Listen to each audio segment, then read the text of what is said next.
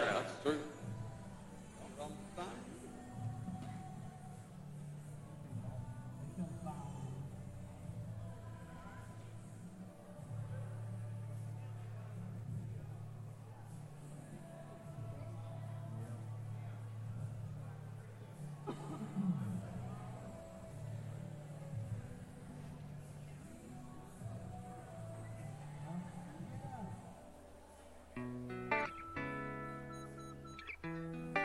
Hey, church family, it's Caroline bringing you the latest happenings here on the Hill. For those visiting in person today, feel free to stop by our I'm New wall, located in the lobby. We would love to meet you and get connected. We even have a gift for you. You received a reminder on your way in today. Our communion will now be at the end of the service. Our men's conference is happening September 29th and 30th. Uncommon will feature special speakers, worship, camping, a time for fellowship, and as always, great food. We also want to emphasize that we want our young men involved as well. So for middle school and older, don't delay, register today. Go to our website and click on the Uncommon banner. We have a Pathways session coming up on September 19th. Pathways is our way of bringing new members into our community of changed lives. We have three steps of Pathways. First step is salvation and membership. Second step is disciple making, and third step is involvement and stewardship. You can sign up now on our website, shelbychristian.org. You can also stay in the know about everything going on from activities to life groups by signing up for our e newsletter. Call our church office or email us at info at shelbychristian.org. We have more baptisms to celebrate this week. The entire Hagman family was baptized on Sunday.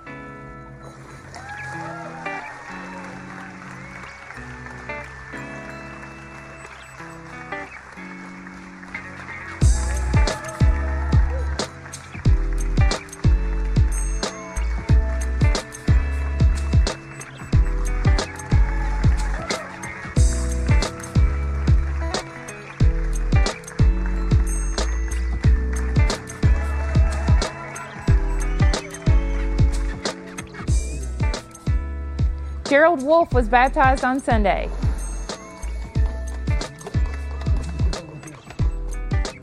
And Isaac Kramer.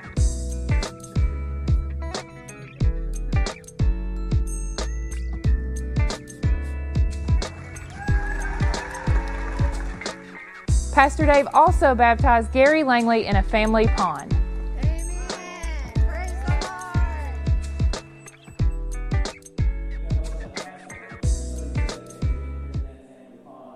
All the all the scum and the catfish and everything. God's good, amen.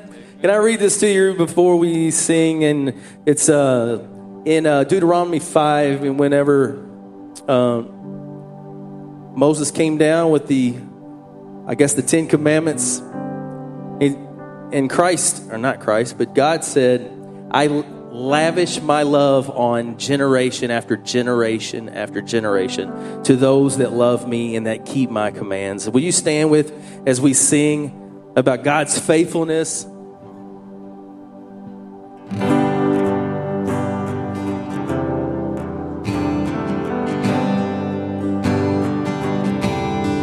Christ is my firm foundation, the rock on which I stand when everything around me is shaking.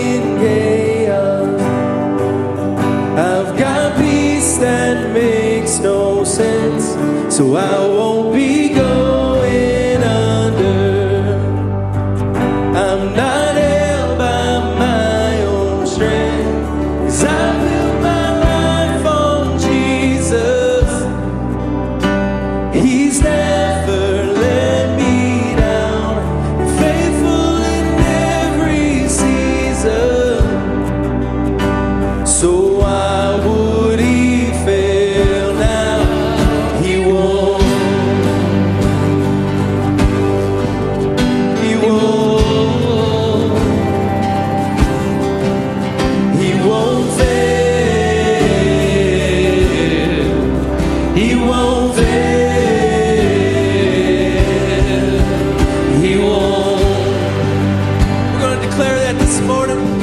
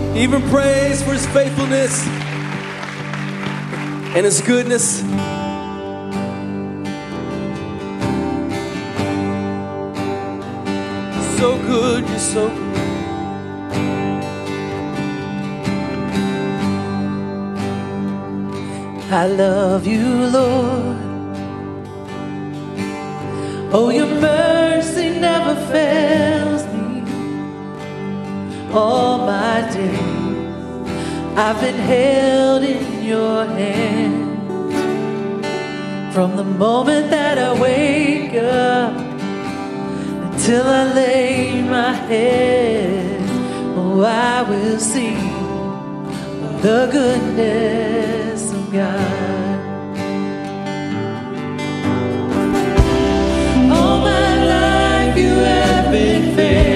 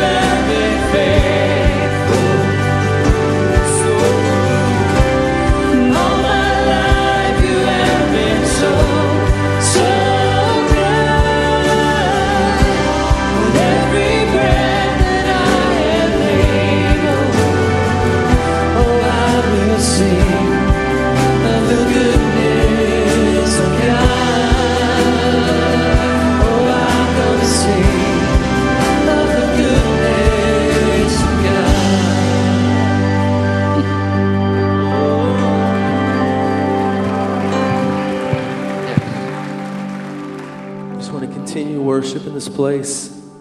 We've seen God do so much in the midst of us. We've seen God change lives. People have been baptized in this church time and week after week. God is faithful. I've seen Him change hearts on Wednesday nights in the CR.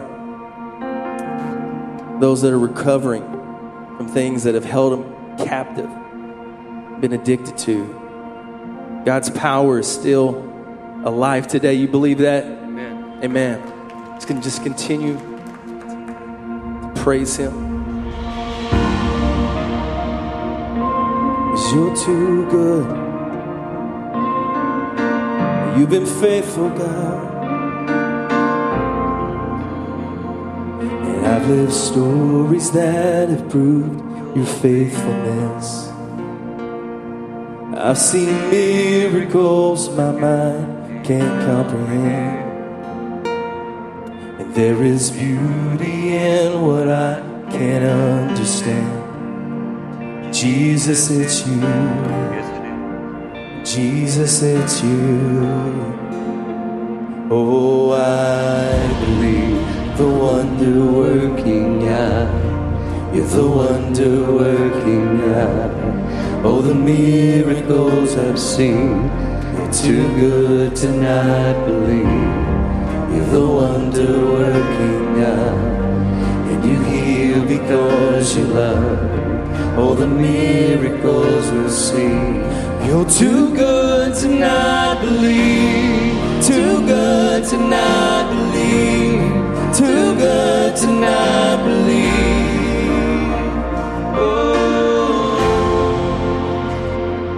I can't resurrect a man with my own hand.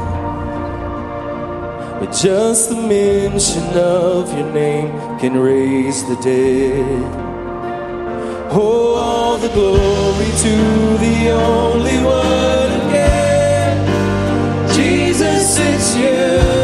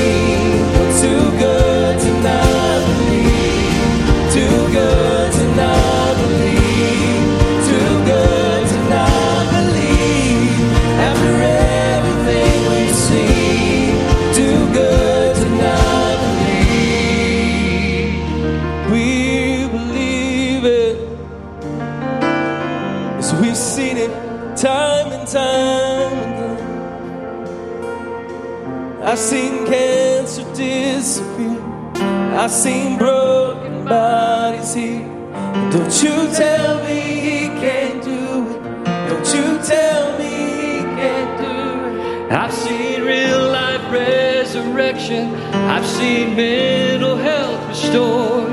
Don't you tell me he can't do it. Don't, you tell me he can't do it. I've seen families reunited. I've seen prodigals return. Don't Don't you tell me he can't do it. Don't you tell me he can't do it. I've seen troubled souls delivered. I've seen tell me he can't do it. Don't you tell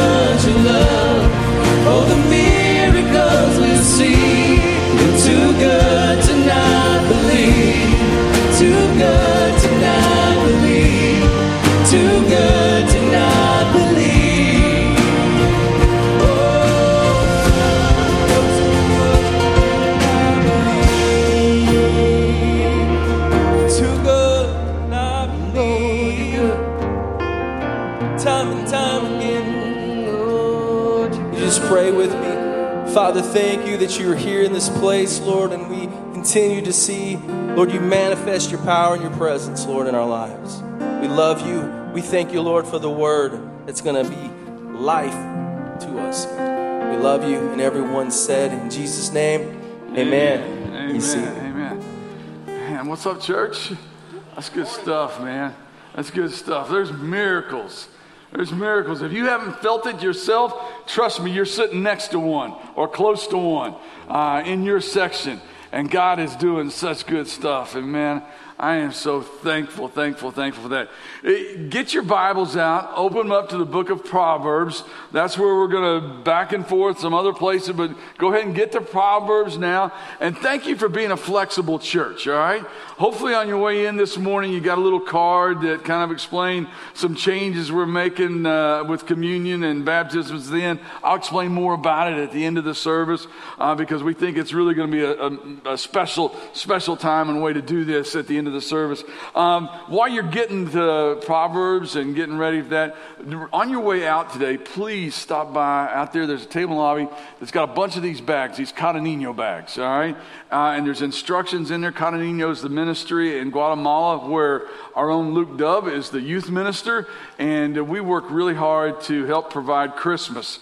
Uh, for the kids there every year. And you think, well, Christmas, it's September, Dave. Yeah, but that's Guatemala. There's transportation issues. So we spend this month trying to get stuff together, get it here by the end of September. Then we can get it to the shipping company in Knoxville, get it on to Guatemala, and that'll be great. So pick up one of these bags. And if you're a mom that's got a little one, a little tyke, a, a preschooler, we've got two ministries that kick back up during the school year. Uh, and so it's this week, Monday night from 6 to 8 uh, is for moms that have little ones, and there is no child care for that one. So hopefully, dad's home uh, and will and will do what he needs to do there. Uh, moms on that. Uh, are at home during the day. Tuesday morning's your time, okay? Tuesday morning from 9 to 11, there is childcare for that one. Check those things out. Man, I, I had so much fun last week. We kicked off this series, Life Hacks, and uh, talking about some of those, uh, the ordinary things in life, clever way to use uh, to solve everyday problems. It's that collision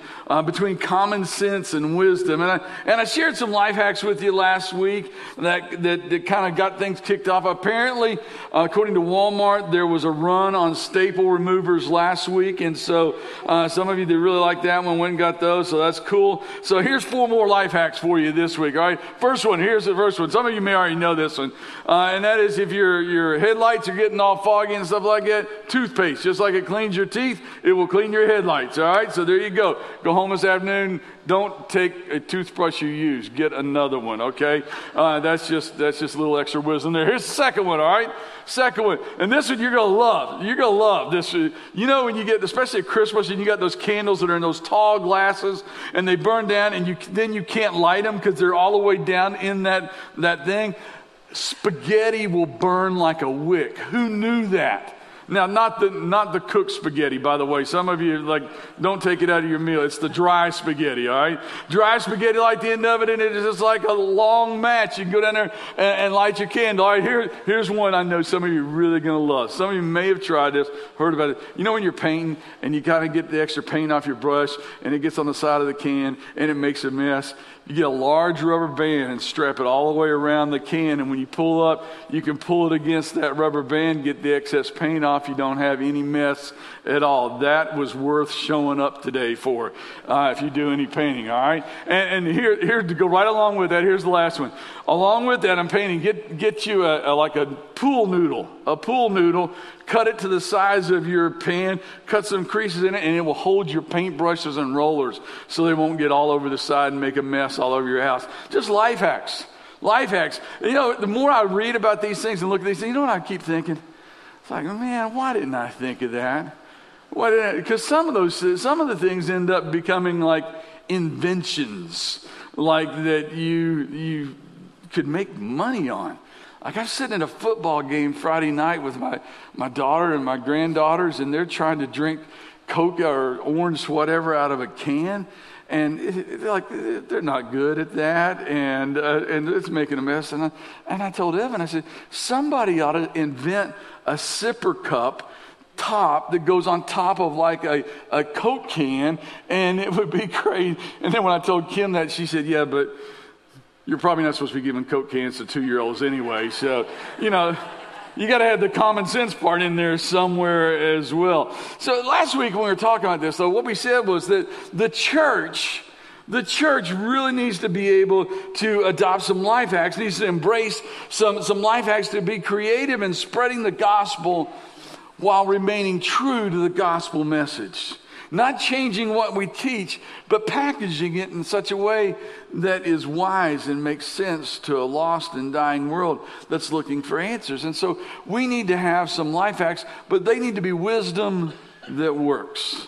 Wisdom. Now, there's a lot of wisdom in the world. There's a lot of wisdom in the world. In fact, there's some, there's some really wise phrases that we learn even as kids growing up, all right? In fact, I, w- I want you to help me right now, okay? I'm going to give the first half of the phrase and you guys finish it, okay? A penny saved. See how wise you are? All right? The second one is this absence makes the heart. Okay. Next one out of sight. Now, which one is it? Because if absence makes the heart grow fonder, then out of sight can't mean out of mind. Like you got to pick one side. That's just my wisdom anyway. All right. Next one. Next one. God helps those who. By the way, that is not in the Bible. Just, just so you know. Just so you know. It sounds like it, you know, like maybe the, like you'll have people say, well, you know, the Bible says that God helps those who help themselves. No, it doesn't. No, it doesn't. In fact, we're going to talk more about that in just a minute. All right, here's one you get life is hard. There you go. See the wisdom you got from being on the hill, all right? Here, here's another one love God, love people, watch Him change the world. Now, see, not all wisdom comes directly from the Bible. And guess what? That's okay as long as it doesn't contradict the wisdom that does come from the Bible. That's where we run into problems. There are some people that think they can outthink God, and so they have these ideas and these thoughts, and people just adopt them as like, yeah, that sounds good, that sounds good. Wisdom outside of the Bible is okay as long as it doesn't contradict what God says. And so we want to compare some of the world's wisdom to God's wisdom today. And so I told you to be in the book of Proverbs. We're going right to the very beginning, all right? Proverbs chapter 1, verse 1. Check out what, what Solomon says, or the writer, he writes about himself, really. These are the probably like these are my proverbs. These are the proverbs of Solomon, David's son, king of Israel. We talked about that last week, right? Who he was, all right? Their purpose is to teach people what? Wisdom and discipline to help them understand the insights of the wise. Their purpose is to teach people to live disciplined and successful lives to help them do what is right, just, and fair. Wouldn't it be great if we could all just learn to do those things? But the world throws stuff at us that seems to make sense, except that it doesn't align with Scripture. Like the world says, and from an early age, we have heard, most of a lot of us in here have heard, only the strong survive. Only the strong survive. Now, a lot of Charles Darwin is often quoted as the one who said only the strong survive, and it's attached to his thesis on the origin of man and what is now modern day evolutionism. But what Charles Darwin really said was this it is not the strongest or the most intelligent who will survive, but those who can manage change. Now, I don't disagree with that. And I don't think that goes against uh, God's scripture. It's like, okay, you've got to figure out how to do life. But the people have taken Anne Frank. Anne Frank said, the weak die out and the strong will survive and will live on forever. Even John F. Kennedy said this, and I, I don't disagree necessarily. Only the strong, only the industrious, only the determined, only the courageous, only the visionary who determine the real nature of our struggle can possibly survive. We've got to know what we're up against but only the strong survive. Some of you music fans probably know that a few years ago, Bruce Springsteen took an old 1968 song from a guy named Jerry Butler and used it and a bunch of other rhythm and blues songs with it and created an album, Only the Strong Survive. So that's what the world says. The world says only the strong survive. But in the Bible, we run into this guy named Saul who has had a horrible, well, from a Christian perspective, a horrible early life. He, he is not only a sinner, he is a persecutor and murderer of those who choose or chose to follow Jesus. That's who this guy is. And then he has this incredible experience on the road to Damascus. Uh, he's blinded by the light. He comes to know who Jesus is. He makes some changes in his life that then he has to adapt to. One of them is he changed his name. They changed the name from Saul to Paul, but he has to adapt and he finds himself. See, Saul, Saul, the persecutor, didn't have a lot of earthly problems because he could pay or order someone to take care of it. Somebody's messing with him, bothering, him, and just call the soldiers, go take care of that. Go take care of that. Go get it. And so it took a bunch of stuff. But now he's kind of living for Christ. He's living on his own. And he's got these things. And one of them he calls a thorn in the flesh. It's just like this thing that won't leave him alone. Some people think it was a disease. Some people think it was an actual person. But he has what he calls a thorn in the flesh. And he asked God three times, Would you please take this away from me. Only the strong survive, but Paul's saying, I can't survive. Take this away. And so look what he wrote in 2 Corinthians chapter 12, verse 8. It says, Three different times I begged, I begged the Lord to take it away. And each time he said to me, My grace is all you need. Now, stop for a minute. Quit reading. Just think about it. Like you're in that situation. You're in that place. Like thing, stuff is hitting the fan. You're not happy. You're not comfortable. You're being attacked, whatever. And you're like, God, God, God, just please take it away. And what you hear in your spirit, not even necessarily audibly, what you hear in your spirit is, my grace is all you need. All you're going to do is go, okay, I'm good. No. No, not that moment. It's not that, it, no matter if it's coming straight from God, it doesn't feel that easy to us. And it didn't feel that easy to Paul. God said, uh, the Lord said to him, My grace is all you need. My power works best in weakness. So now I am glad. Paul says this. So now, now after hearing that and watching that play out three different times, now, now I'm glad to boast about my weaknesses so that the power of Christ can work through me. And look what he says in the next. He said, That's why I take pleasure in my weaknesses. In a world that says, buck up and show how strong you are, Paul said, I have taken pleasure in my weaknesses and in the insults and hardships and persecutions and troubles that I suffer for Christ. For when I am weak, then I'm strong. He came to that point where he realized even when it's hitting the fan and it's horrible, I just need to go out there and be weak. Well, not really. You just need to go out there and trust in Christ. Now, here's what the world says the world would never say, go out there and be weak. The world would say, even when you're not strong, fake it till you make it. Make people believe that you never let them see you sweat, never let them see you struggle. And, and in fact, I, here's what I know. Here's what I know. I know that in the world of recovery, whatever you're recovering from, whether it's a, a, a substance addiction or gambling or whatever, just depression, what I, I know. Here's what I know. When someone's going along and they're doing pretty good, they're doing pretty good, they're doing pretty good, they're doing pretty good. When they get to the point that they say, "I got this," they're in trouble. I got this are the first three words of relapse from whatever it is that God was helping you through.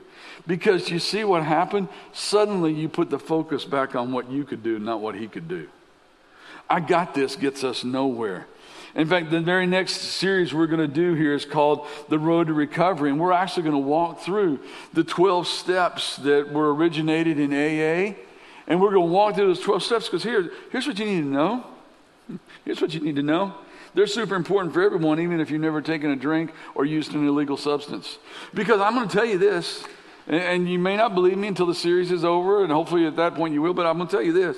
Anybody that you see in life that seemingly has it all together, and you look at them and go, man, I wish I was like, they've worked the 12 steps. They may not know they've worked the 12 steps, but they've worked the 12 steps. Because I used to think, I used to think when I first started hearing about AA and knowing what it was, I used to think that the first step to recovery was admitting that you have a problem admitting that you're an alcoholic, admitting that you're whatever. That's not the first step. A lot of people admit they've got an issue and then don't do anything about it.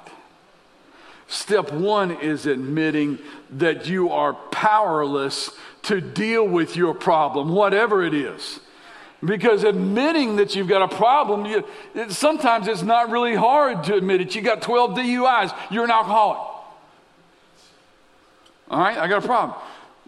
Step one is admitting that you're powerless to deal with your problem by yourself. And it's not just, when we get to that series, and I'm going to get back on this, when we get to that series, don't think it's just about people that like drink and use drugs. We all have a serious sin addiction that we need to recover from. And so we need to work through that. But this idea that only the strong survive gets you into problems because you think you can be strong enough, that you can be wise enough, that you can figure it out on your own. But get this the admission of our weakness opens the door to the power of God admitting I can't do this on my own opens the door for God to come through. So the first kind of kind of comparison here is that world says only the strong survive and God says no those that trust in me are the ones that are going to do well. Those that trust in my strength. Because when you're weak, I'll make you strong. All right? Second thing the world says, man, this is big, this is big, is somebody hurt you? Get even. Get even let's face it, we live in a world of revenge.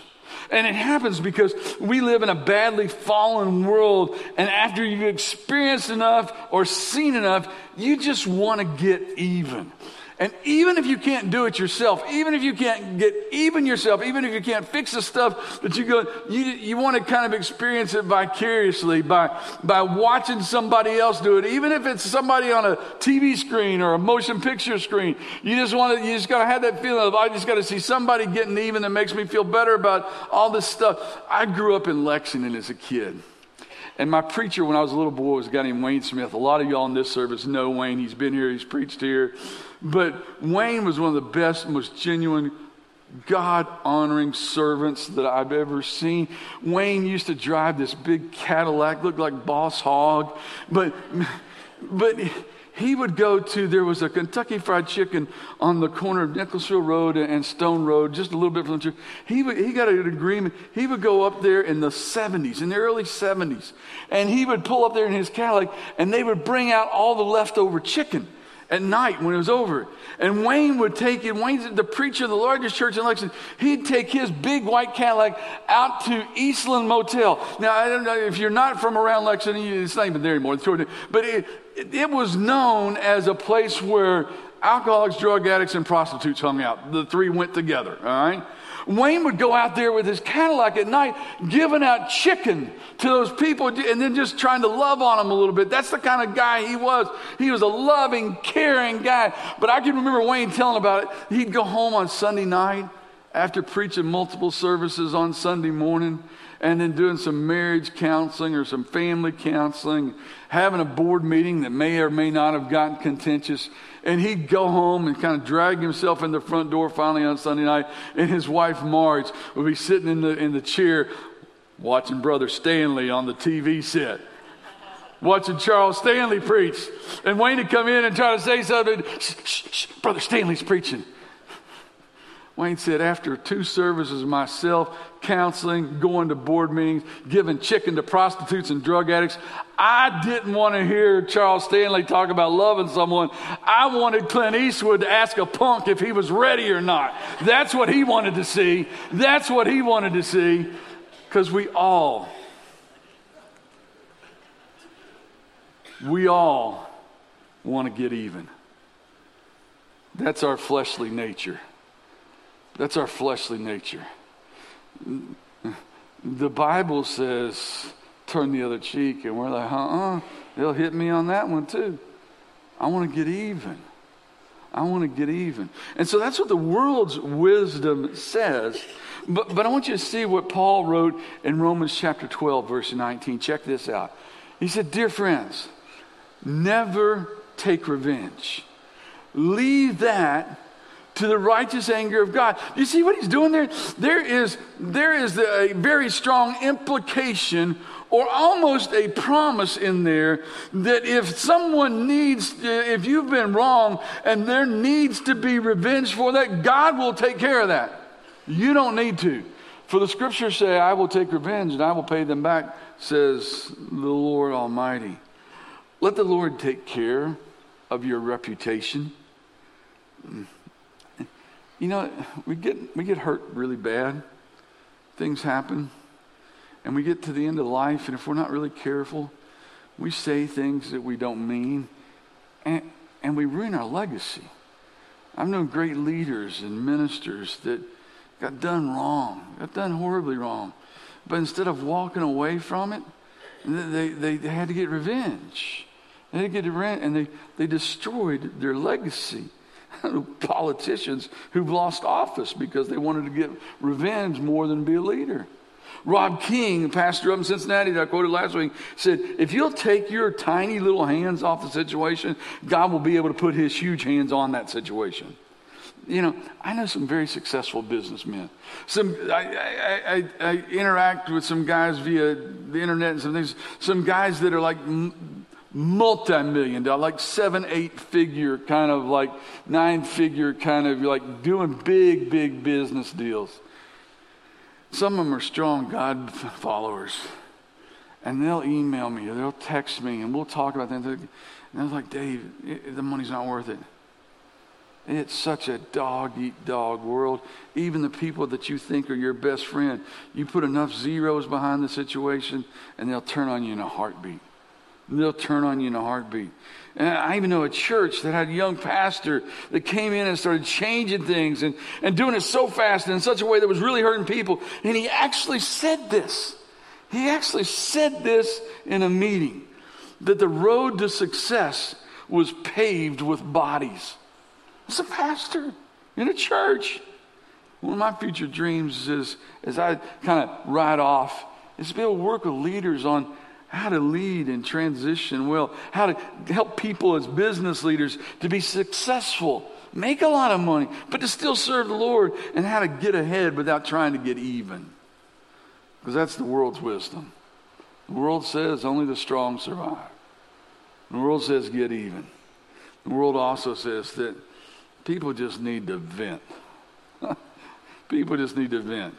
Social media has opened the floodgates to venting and it made it so easy. In fact, you know what we do? we introduce our venting by saying we're about to vent. We'll introduce somebody's going to make a really long post where they're going to just rip somebody apart and they'll start about, a pardon me while I vent. And then boom, it's, it's a verbal vomit that's just all over everything. Used to be that the church became the whipping post for venting because it was such an easy target. What do I mean? Well, I mean, let's face it. Before the internet and Facebook and Twitter and everything else that you can do, texting, all that kind of stuff. Well, you know, if you needed to get something off your chest, as they used to say, you couldn't do it at work. Why? If You go off at work, what are you going to do? You're going to lose your job, right? And you can't do it at home because if you do it at home, you're going to lose your family. You're going to lose your spouse, your kids, whatever. So the church just became that, okay, they can't do anything to me. They're going to be there again next Sunday. So I'm just blah, blah, blah, blah, vomit. Now it just happens on the internet. I'm kind of thankful not as much of it, is still some, but not as much as it used to be happens here. It's on the internet, but still, it's wrong. It's wrong. Look what Proverbs, back in Proverbs at the end of it, Proverbs chapter 29, verse 11. Look what this says. Oh, oh, oh. Think about this the next time before you start posting. I just need to vent. Think about this. Fools vent their anger, but the wise quietly hold it back. You know, we just want to hit send. You know? Let me give you some wisdom. It's about having the intestinal fortitude courage, control not to hit the send button. Wouldn't it be better if that button on your computer said this? No, no, no, no, no, no, no, no, no. undo, undo, don't do it, don't do it. Because sometimes, because as soon as you hit send, what? It's out there. It's out there. Here, let me give you some advice, some wisdom. We seldom need to say the first thing that comes to our mind unless we're playing Trivial Pursuit or taking the ACT test. Both those times they say, just go with your first instinct. Other than that, we probably don't need to do it. And James is kind of the New Testament book of wisdom. Proverbs is the book of wisdom we have in the Old Testament. James is this much shorter book written by, as we've said a lot this year, and we're talking about different series. James is Jesus' half brother. He's the full son of Joseph and Mary, so it makes Jesus his half brother. And the book of James just has, it's only five chapters, but it's got a bunch of little nuggets of wisdom, kind of like Proverbs. The one thing he talks a lot about in James is about the tongue. It's about the tongue. In chapter 1, verse 19 and 20, James writes, you must all be quick to listen and slow to speak and slow to get angry. Human anger does not produce the righteousness that God desires. And in verse 26, he said, If you claim to be religious, but you don't control your tongue, you are fooling yourself and your religion is worthless. In chapter 3 and verse 2, James says, Indeed, man, this made me feel better. Indeed, we all make many mistakes. There should be a resounding whew. For if we could control our tongues, we would be perfect and could also control ourselves in every other way. But we don't like people to know the dirt, do we? Eh, we'd all rather just keep the dirt, our own and our family dirt. We'd like to keep it inside. You know, the, the Smiths were a proud family. They, they, had a, they had all kinds of traditions. Their ancestors had come over to America on the Mayflower. Uh, they, in their family lineage, they had senators and Wall Street wizards. And, and so the, the matriarch and patriarch of the family at this time decided that they wanted to have a, le- a, a, a book written, a legacy for their children and grandchildren. And so they hired this renowned author to write this family history, to kind of go through the genealogy and write all the great things about their family. There's only one problem. As he's going through that, he came to great uncle George. Everybody's got one, right? A great uncle George or a cousin Eddie. If you don't think there's one of them in your family, you're it. All right? And the problem with great uncle George is he had been electrocuted in an electric chair. And so he's the one, he's the one black spot. And so they asked the author, when you get to that part of the book, can you, can, can you fix that somehow? He said, don't worry about it. I'm a professional. I got this. So the book is finished. The book's published. The family gets the copy of their book. They start reading through. They, they get to the Uncle George part. And here's what the author had written Great Uncle George occupied a chair of applied electronics at an important government institution. He was attached to his position by the strongest of ties, and his death came as a great shock. Now, some of us will do anything to cover stuff up. The challenge is when it comes to our words, we sometimes live by the words, but we're called to live by the thoughts of God. Isaiah, the prophet Isaiah in chapter 55, verse 8 and 9, wrote these words for, speaking for God. Isaiah is speaking for God to the people. My thoughts are nothing like your thoughts, says the Lord. And my ways, they're far beyond anything you could even understand. For just as the heavens are higher than the earth, so my ways are higher than your ways, and my thoughts are higher than your thoughts. You ever heard the, the wisdom, the phraseology? Maybe your parents, your, your grandparents, somebody taught you, take the high road. Somebody does wrong, somebody does wrong. Don't try to get even. Don't take the high road. That's tough. You know why? Because the high road is not the world's road, it's God's road. And it's difficult to stay on that path because it involves forgiveness. And forgiveness is tough. We think we're better than that person that hurt us. But what we don't understand is that we kill Jesus over and over again every time we seek revenge instead of turning it over to Him. Every time we seek to be strong instead of turning it over to Him. When we use the wisdom of God, it will create a freedom that you can't have any other way. James, toward the end of his book about wisdom, finishes with these words. They're powerful. James chapter 3, starting verse 15. For jealousy and selfishness are not God's kind of wisdom. Such things are earthly, unspiritual, and even demonic. Wow. For wherever there is jealousy and selfish ambition, there you will find disorder and every kind of evil. Now, check this out. He gives some descriptive words. But the wisdom from above is, first of all, pure, it's peace loving it's gentle at all times. It's willing to yield to others. It's full of mercy and the fruit of good deeds. It shows no favoritism and it's always sincere. And those who are peacemakers will plant seeds of peace and reap a harvest of righteousness. Uh, our goal this week, my prayer for y'all this week, for all of us, is that we would unselfishly not strive for our way, but for God's way. That we would be honest and ask ourselves, am I, am, am, am I trying to be in charge? Am, am I trying to call the shots? And that in the midst of our struggles with living God's way versus the world's way, that we would just hear those words be still and know that I am God. Be patient. Wait on me. I am so, so bad at that. I'm horrible at being patient. And, and, some of you already know this full well. Some of you probably told me this. Listen, do not pray for patience. Just work on it. Because you pray for it, guess what's going to happen? You're going to get the opportunity to exercise it. And if you haven't figured it out, you don't want to, you don't want, it's hard. I want to fix things instead of waiting on God.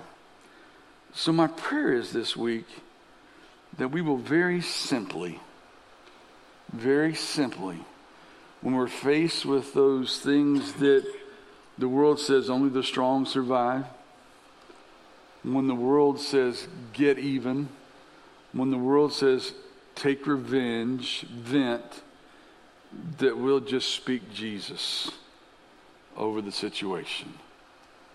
And we'll just speak Jesus over our families, over our community, that we'll just speak the name of Jesus. We've been telling you this morning, and you got those cards hopefully when you came in, or if you didn't, some of you are trying to figure out where was communion. Here's what we're going to do starting this week. The two sacraments that, that were instituted in the Bible that remain in the church today that are critically important are communion and baptism. Communion and baptism. They're the things that we need to celebrate the most for what God has done. And so, Stu and I have been talking about as we've been planning service, how can we make that the most powerful way to finish our worship service? And it seems like it would be great every week if we would leave in the power of the reminder of Christ's surrender. Because you see, this that first sacrament, that sacrament of communion, it's all about surrender, but it's all about Christ's surrender. It's all about Christ willingly surrendering his life for our sins, for the things that we couldn't fix on our own. It's all about him surrendering to the world's way of handling business, knowing that it was really part of God's plan. And so when we take communion, and, if you haven't already gotten in just a moment we're going to pray and you're going to have an opportunity to come up and get the, get the emblems. And they're double cupped and there's a, there's a cracker in the bottom cup and juice in the top cup. And when we take that piece of bread, it's a reminder that Jesus surrendered his body and it was, it was torn for us. That when we drink the juice, that's a reminder that he surrendered his blood for us. It doesn't go with the world's wisdom, but it's God's wisdom. It's God's wisdom. And, and that then also, then we're going to have the opportunity for people to surrender. We know in this service already, and just in this service, there's two more people that are going to be baptized today.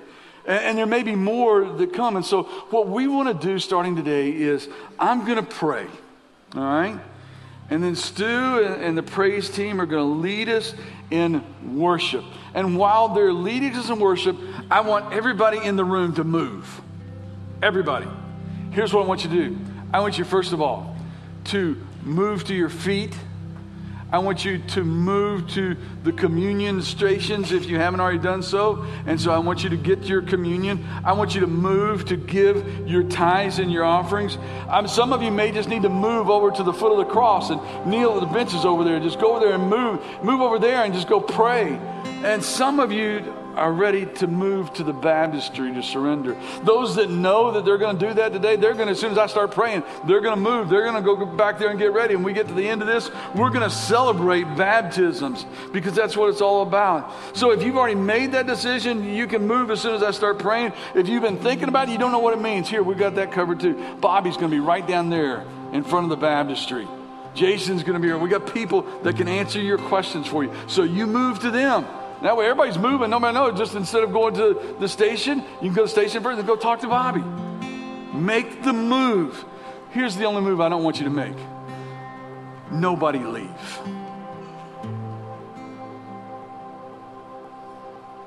This is the most powerful time of the service. Do not disrespect people who may be coming to give their life to Jesus. And most of all, do not disrespect Jesus by saying, I got to go. I'm in a hurry. There, there's nowhere you got to go that can't wait. This is important stuff. Because, guys, the bottom line is this God saves us in a way that the world would never agree to. Because God's way of saving his people is surrender. It was the surrender of his son, followed by the surrender of his people to accept his son. God, thanks for loving us. Thanks for loving us, God, enough to give us Jesus, uh, for giving us a way out of our sin addiction, for giving us a way out of our sin debt. Thank you, Jesus, for being willing to surrender your life, to humble yourself and die the death of a the death of a criminal. To be a servant in that way and surrender. And God, I pray that right now as we commune together, that we'll realize that, that we're not alone, that there's a whole family of believers just right here that are communing with us. And that we'll take our mind back to what you did for us when you surrendered on the cross. And if there are people, God, who need to give their life to Jesus, that you'll help them as, as we all move, that you'll encourage them, that you'll move them toward the front to talk to me, talk to Bobby, talk to, and that if today is the day that they need to make the same decision as others to be baptized, that that will happen today. And we pray all this in the powerful, powerful name of Jesus. Amen. Let's all stand. Bobby's down here. I'll be down here at the front. Let's all move and begin to worship through communion, and then we're going to celebrate baptism.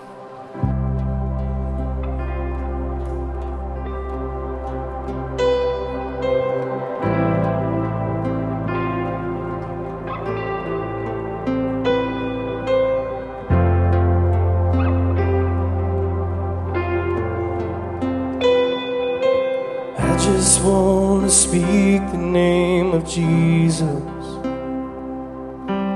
over every heart, every mind.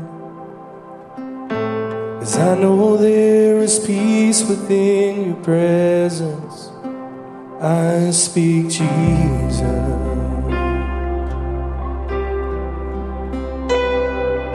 I just want to speak the name of Jesus. Every dark addiction starts to break. Declaring there is hope and there is freedom. I speak Jesus.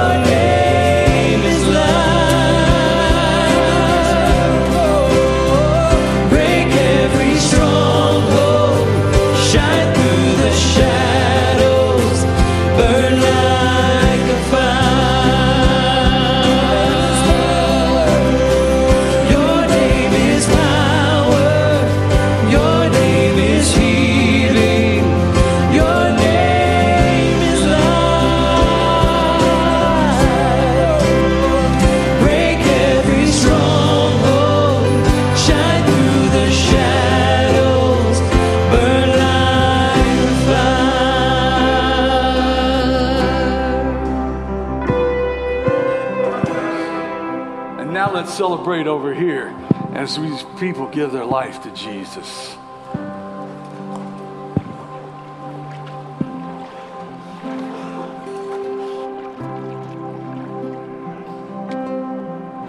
All right, good morning, church. Um, this is Kimber Parrott. It's my daughter. Uh, she is seven years old, and she's been talking to us now for a few months about uh, being baptized. So we talked to her, and she understands it as best as I can. Uh, so today we're going to go ahead and get her baptized. So repeat after me. Come here. Say, I believe I believe that Jesus is the Christ, that Jesus is the Christ, and I accept him and I accept him as my Lord and Savior. as my Lord and Savior. Because of your confession, I now baptize you in the name of the Father, Son, and Holy Spirit for the forgiveness of your sins and the gift of the Holy Spirit.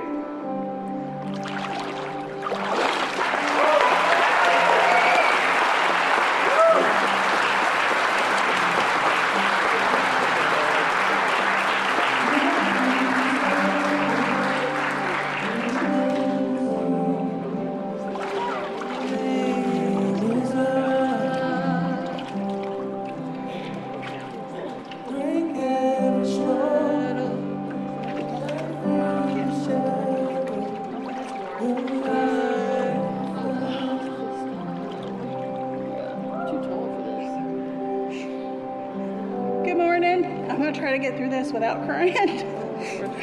so, my name is Tracy. This is my oldest daughter, and she has wanted to renew her faith. And so, I'm to, she asked me to baptize her, so I'm to do that for her today. Repeat after me Jesus is Christ, Jesus is Christ. Son of the living God. Son of the living God. Oh. And I accept him as my personal Lord and Savior. And I accept him as my personal Lord and Savior. for the admission or ah for the admission of your faith and admission of your sins. I now baptize you in the name of the Father, and the Son, and the Holy Spirit. Ready?